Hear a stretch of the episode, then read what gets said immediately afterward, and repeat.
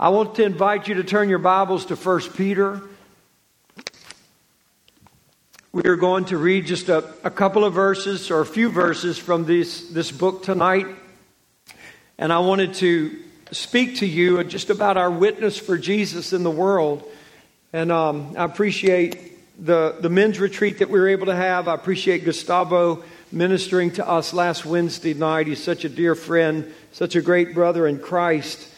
And um, I'm grateful for him and his fellowship, and for those of you that were able to be here and to listen to him. I wanted to just begin by talking to you about the last time that I was preaching here on a Wednesday night. I was talking to you about the, the judgment that God brings into the world. And I said it in such a way that if we do not understand what is happening right now in the Lord, what God is doing, then we're not going to perceive or be able to join God in the things that are happening. And I believe right now, according to the scriptures, as we went through it, that God is judging the United States of America. I believe we are in judgment. Um, just even this past week, we've received more reports about the salt water uh, backing up into New Orleans by the end of October. And and um, over 1.2 million people are going to be without drinking water uh, just because of the drought that we're in. The crops are dead in the field. Um, this is just in Louisiana. There's, there's havoc in other places as well, and not just in the United States, but all over the world.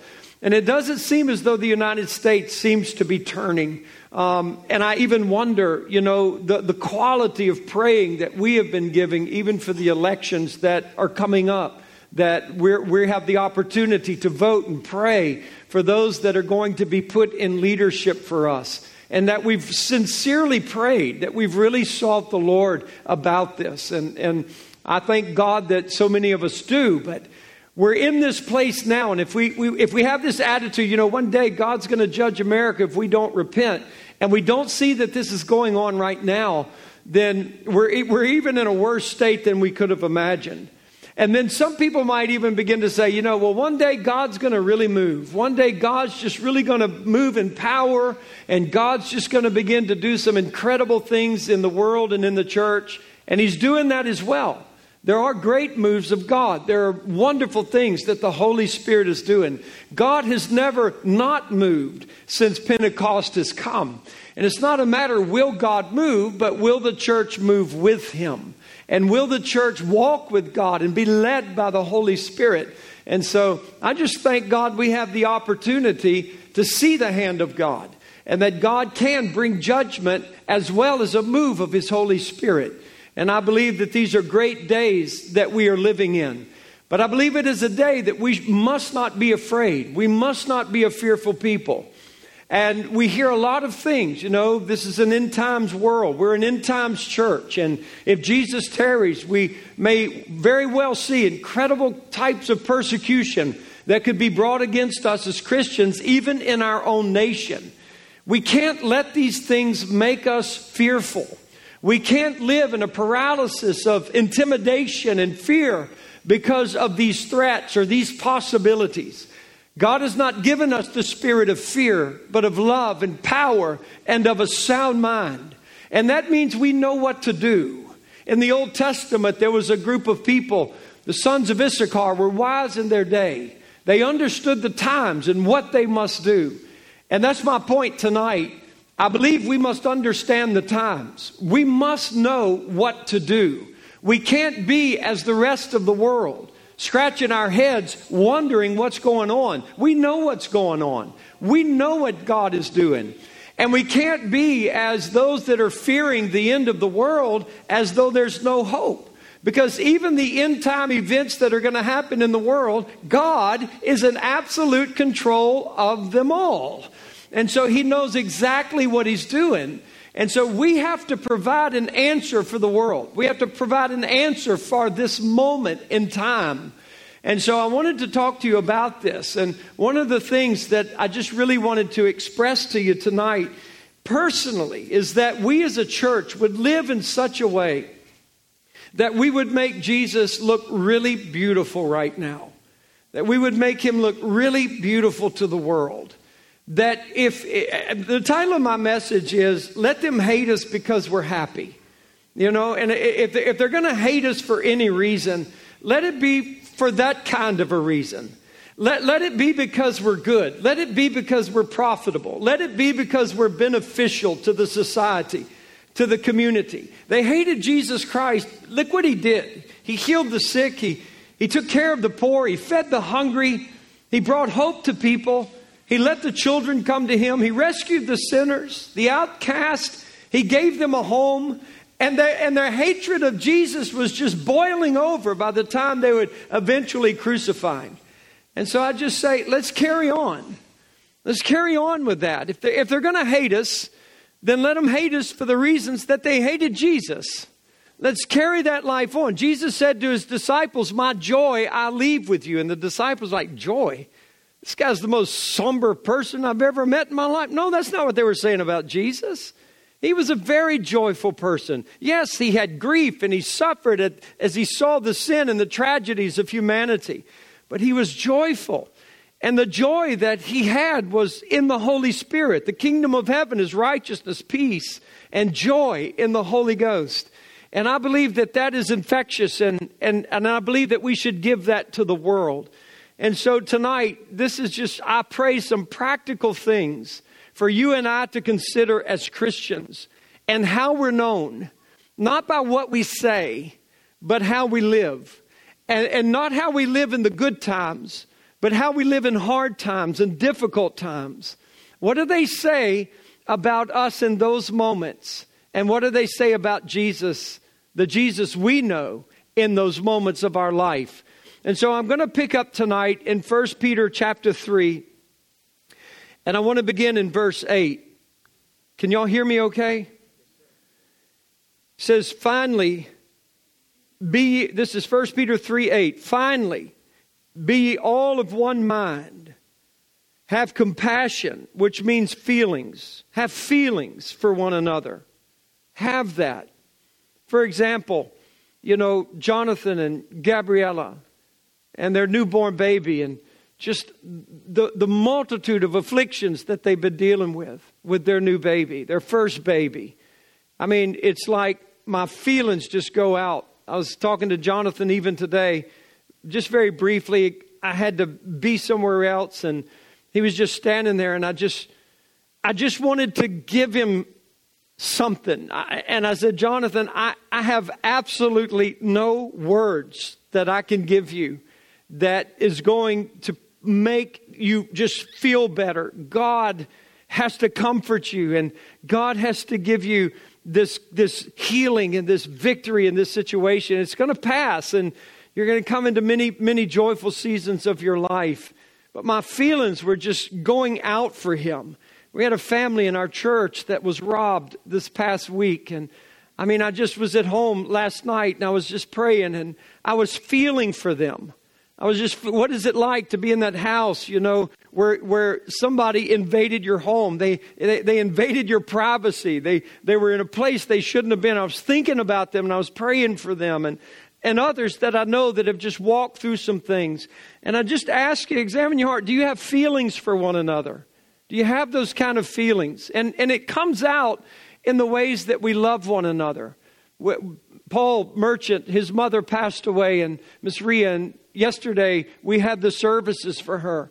And Angie and Paul gave this testimony that um, Miss Ria, she'd been married for 53 years. And when she met Miss Ria, she was not going to church anywhere. She was Methodist and she was not going to church. And when her husband died, 53 years of marriage, he died a tragic death. He died suddenly, and her whole life fell apart. And she didn't know us, and we didn't know her, and we barely knew Paul and Angie. But this church, just out of compassion, rushed to them. We served them, we loved them, we prayed for them. We hosted their funeral. We did a reception for them. And all of this love, all of this Christian affection affected Miss Ria to such a degree that she began to come to church here. And it got to the point where she never wanted to miss. Sometimes you would even see her at the latter part of her life bruised because she had fallen so many times. She had bruises on her face and on her body, and she would struggle and she would come in and she would sit right over here because she never wanted to miss because she loved you. And the reason she loved you is because you loved her. And though maybe she didn't run real well all of her life for Jesus Christ, she ran really well at the end. And, and it's not how you start, it's how you finish this life. But your feelings, your compassion, and your affection for her got her back on track with Jesus Christ. I thank God for Charles and Miss Lynn who went and just really shared the gospel with her to make sure that she was born again and that she was saved. And this kind of love and attention is so very special in the, in the house of God. It's one thing that we gather like a, a country club or a community center, but that's not the church. It's to gather together with compassion for one another and feelings for one another. And that's what Peter says here be of one mind, have compassion one of another, love as brothers, be pitiful, be courteous. And that word pitiful means be sympathetic, be tenderhearted, not rendering evil for evil are railing for railing. Please pay attention to this. Not rendering evil for evil, are railing for railing, but contrariwise, a blessing. And so when people are speaking evil of you, or people are gossiping about you, railing against you, what is your response? It's to bless them. How supernatural is that? How supernatural is that? We like a lot of times to talk about, you know, well, you got to take up your cross and follow Jesus Christ.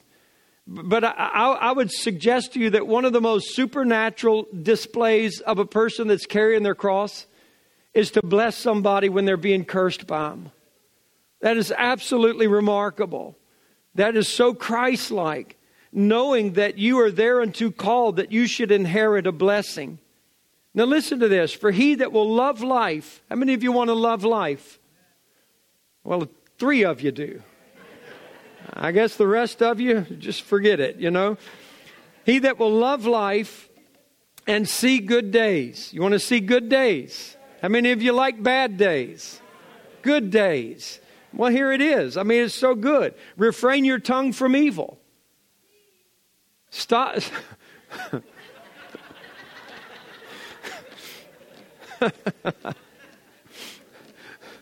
that was classic. Refrain your tongue from evil and your lips that they speak no guile. Just be honest, be truthful. You can speak words of grace. You don't have to say what you're about to say. You don't have to do it. And sometimes we even know what I'm about to say is not going to end well. We don't have to do it, but we do it, right? And how many of us know that when we do let those things out, it's not a good day, right? And, eh, but, but it can become a very, very good day.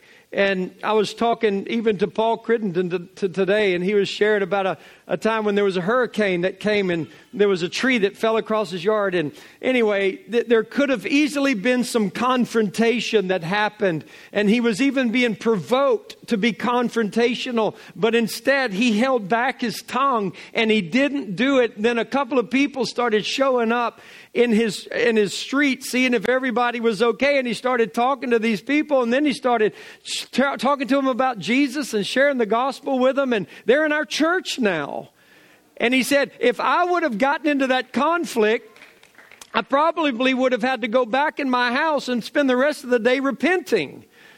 But because I didn't let those bad things come out and I, I, was able to bring blessing, then I could share the gospel with somebody. And now families are in First New Testament church because of that. And I just thought, yeah, praise God. That is so awesome that we could do it. Love life, see good days, refrain from speaking evil and your lips that they speak no guile. Hate evil and do good. Let him seek peace and pursue it. Seek peace and pursue it. For the eyes of the Lord are over the righteous, and his ears are open to their prayers. But the face of the Lord is against them that do evil. And who is he that will harm you if you be followers of that which is good? And so I, I, just want you to, I want you to see this because God is completely aware of what is going on in your life. Some of the guys that I've mentioned tonight, some of the people, Paul Merchant and the things that he went through, and, and Paul Crittenden and the situation that he was in, and some of the things, the, the family that was broken into, and they had that situation happen to them. God is aware of every single thing. God is watching what's going on. He's watched how you were treated today at work or by your family. He watched what was done to you. He saw it. He saw the injustice. He saw the evil. He saw the slander. He saw all of that. He watched you with the opportunities to respond however you could have, but you chose to refrain from speaking evil. Instead, you brought a blessing. And the Bible, God, God the Bible says this, that God is watching that. His eyes are watching. They're upon the righteous. He says that. And when he sees you, through the grace of God, responding and behaving in the way that is Christ like, then Peter says his ear is bent down to hear your prayer. Isn't that wonderful? That's why you have good days. And that's why you can love life because God is watching you and God is listening to you and God is answering your prayers. But if you take matters into your own hands and you are being belittled and you belittle back or somebody speaks evil of you and you speak evil back, well, you have taken vengeance into your own hands. And so the consequences of that are going to be yours. R- rather, put it into the hands of God and say, Lord, I'm going to bless them and I'm going to let you sort it out with them with the way that they're behaving. But I'm just going to bless them because I want you to see me and I want you to hear me, God, and what is going on in my life. And he says this Who is he that will harm you if you be followers of them, which is good? But and if you suffer for righteousness' sake, happy are you. And be not afraid of their terror, neither be troubled. And I just want that to be us. I want us to be happy. I want if, if we suffer, I want us to suffer for righteousness. If we suffer, I want us to be able to suffer because we didn't respond the way the world would have responded. We didn't respond the way we would have responded if we were lost.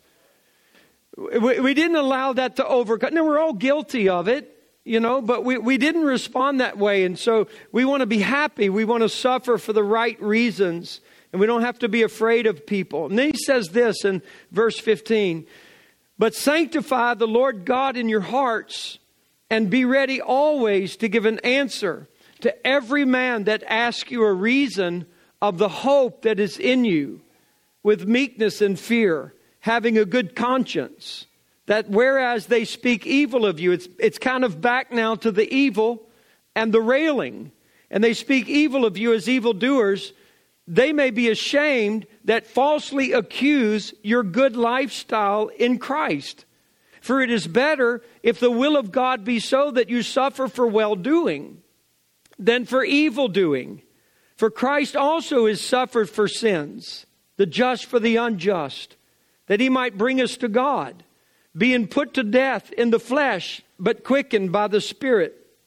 And I want to say that's the motive. What's the motive of holding your tongue?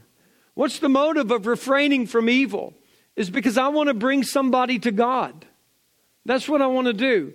I, I, I cannot bring redemption to anyone, I cannot atone for anybody's sin.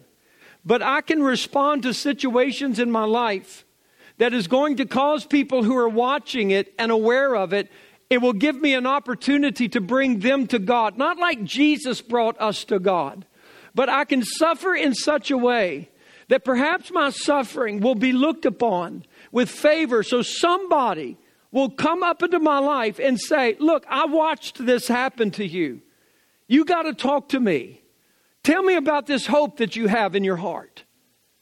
You sanctify God in your heart so that the people that are watching you being spoken of, being evil treated, being railed against, and your Christ like behavior response to them, that somebody's going to come up to you and say, You got to talk to me about this God that you know, because I don't see people living that way in the world. I don't even see Christians behaving like that. So, what is going on with you?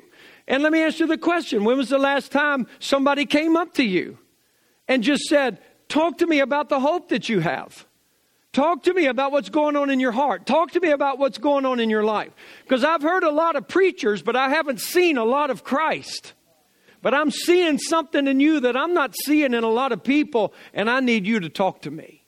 When was the last time that happened? And, and, and, and it's good for us to go and want to share the gospel and look for opportunities to preach. But when just because of our lifestyle that people are approaching us and saying, I've got to know the Christ who lives in you. I've never seen anything like that, and I really need you to talk to me. Then he goes on, and I won't be much longer, but I want to read this with you. In chapter 4, verse 1. For as much then as Christ has suffered for us in the flesh, arm yourselves likewise with the same mind. For he that has suffered in the flesh has ceased from sin. And, and, and this is what that means it means that when you can suffer in the flesh, and I'll be honest with you, I've, I've experienced a lot of things in my life. I've experienced a lot of persecution in my life. I'm not by any means saying to the degree that people in persecuted nations have. But I've never experienced anything more, more painful than betrayal, evil speaking and words, and gossip and slander that are intended to assassinate and destroy a person. I, have never experienced anything in my life more painful than from people who are the closest to you speaking the most horrific and horrible things about you. That, that is very difficult to bear. And when you suffer in that way and you can bring a blessing, then that simply brings you to this place that I'm not living for my pleasure anymore.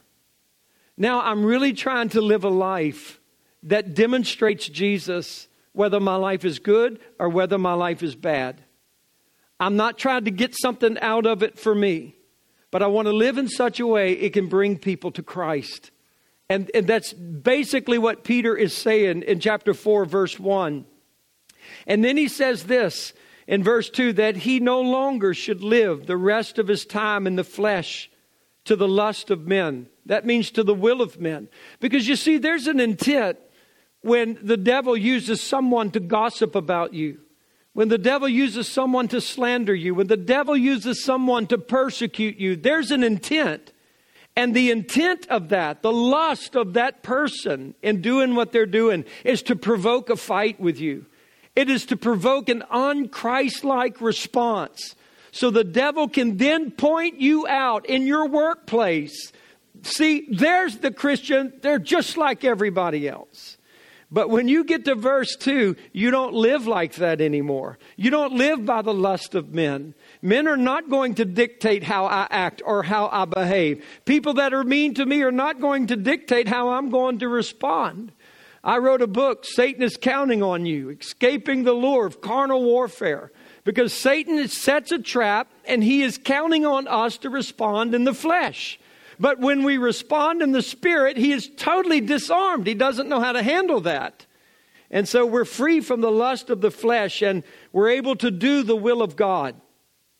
For the time past, this is verse th- 3 for the time past of our life may suffice us to have wrought the will of the Gentiles when we walked in lasciviousness, lust, excess of wine, revelings, banquetings, and abominable idolatries and I want this to stand out to you.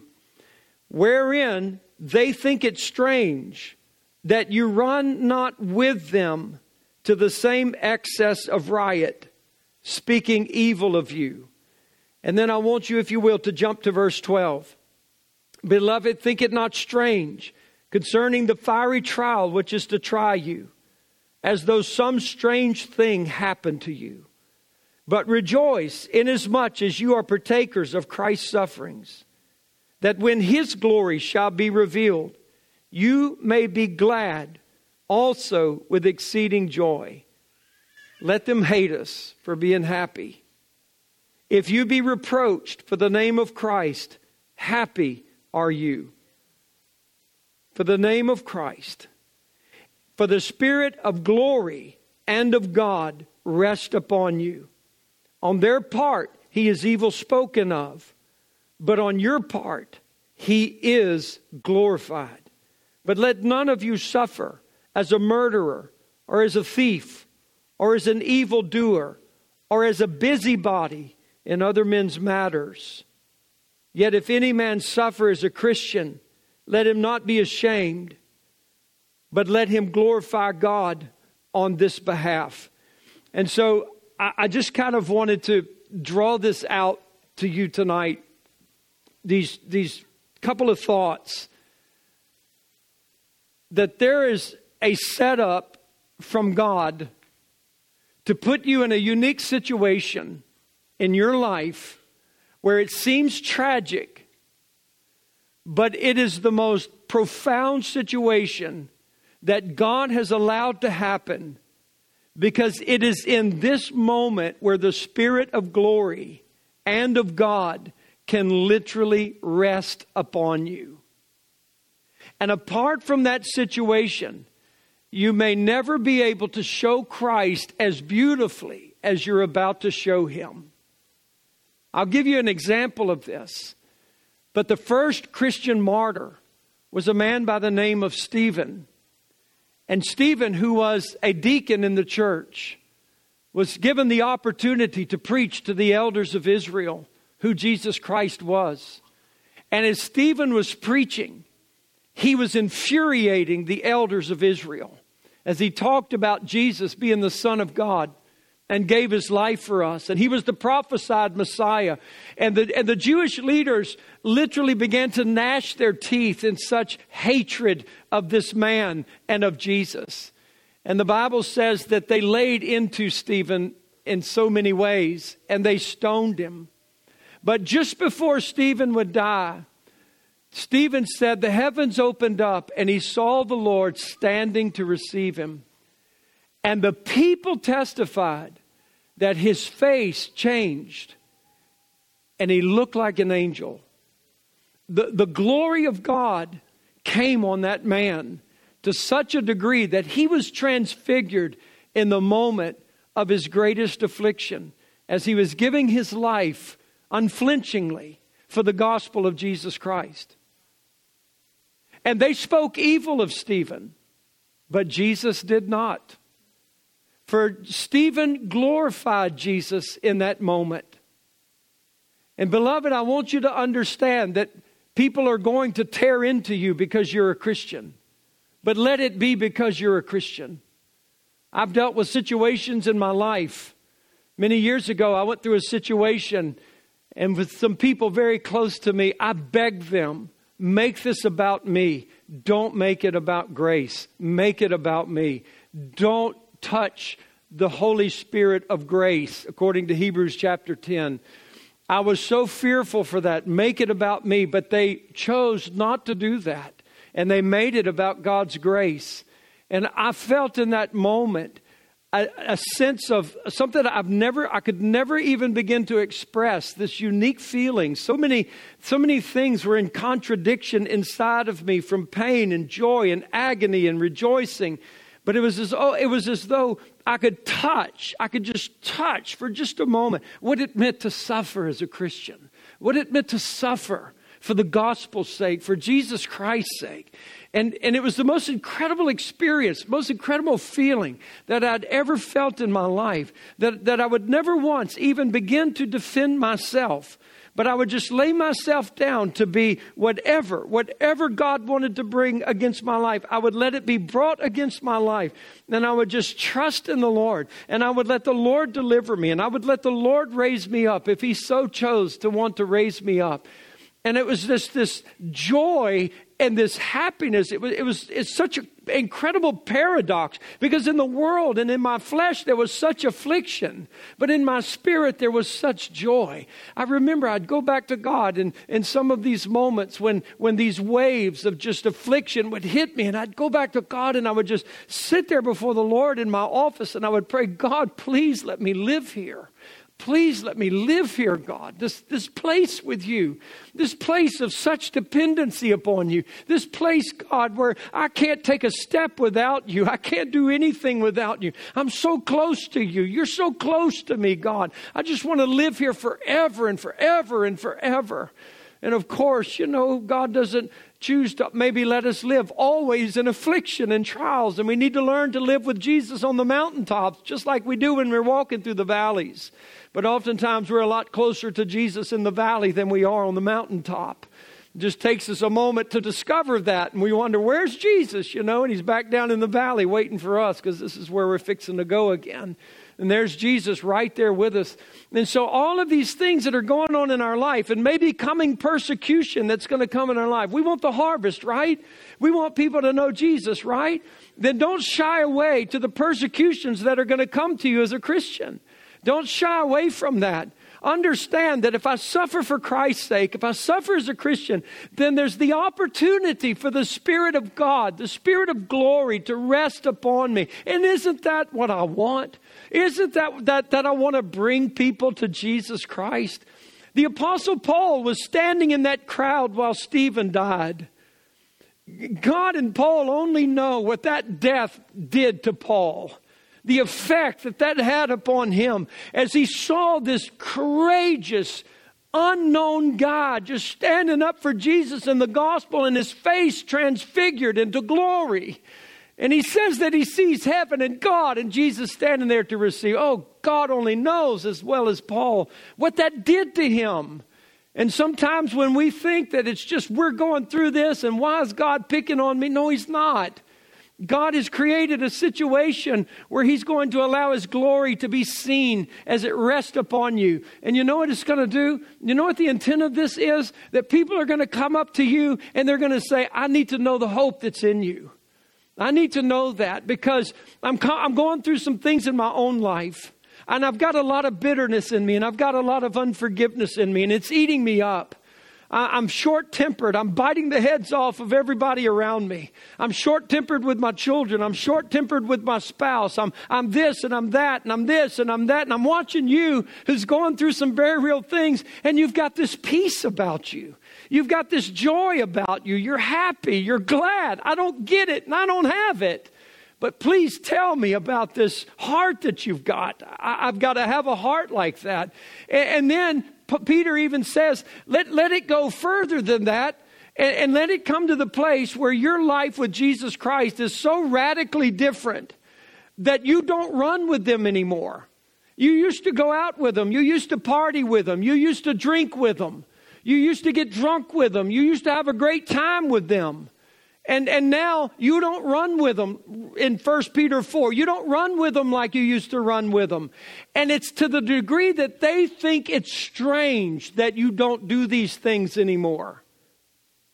It's strange. Well, nobody thinks it's strange when people get religion. That's not strange. We understand that. The whole world understands that. Oh, yeah, you know, Joe, Joe, used to run with us, but now he got religion and he don't go drink with us anymore and he doesn't do this anymore. He doesn't do, oh, yeah, Joe, Joe got religion. And it's not that because that's not strange. It's supposed to be strange because you're not running with them to the same excess of that, of that lifestyle because you found something else. Listen to me. Christianity is fundamentally that it's, it's, it's not, I can't do those things anymore. That's not Christianity. Christianity is not defined by what you can't do. But that's how Christians have defined it for decades. Christians can't drink. Christians can't smoke. Christians can't go to movies. Christians can't do this. Christians can't do, Christians can do anything. Paul said everything's lawful, but not everything's expedient to me. The strange thing is, is you can do it, but you don't do it. And I think this is strange. And you got to tell me, what did you find that's better than what we used to have? Because it's not that I can't do it anymore. I don't want to do it anymore. And yet, sometimes that's been our testimony. When, when maybe we've made a decision to follow Jesus and our friends are asking us to go out or something like that, and we say, Well, I can't, I'm a Christian. I can't because of this. I can't because of that. I can't because, you know, whatever. It says, no, no, thank you. Um, I'm having an incredible time with the life that I have now. This, this is the most exciting life that I've ever known. I am so happy. I am so glad about it. I am so fulfilled. I've got no time to go run around and do these worthless things that we used to do that made us miserable, spend all of our money. I'm sorry. That is just trash to what I'm doing now. What are you doing? What are you doing now? I'm interested. Tell me about it. Because it's not defined by what you can't do now, it's what you get to do now. And that's what Christianity is. It's not what it took me out of, it's what it brought me into. It brought me into the kingdom of God, which is so satisfying and so fulfilling. Hallelujah. So I, I just, I'll sum it up this way, and you can stand with me. 806. Y'all sit down. I got more to preach. No, I'm teasing. I'm teasing. Stand up.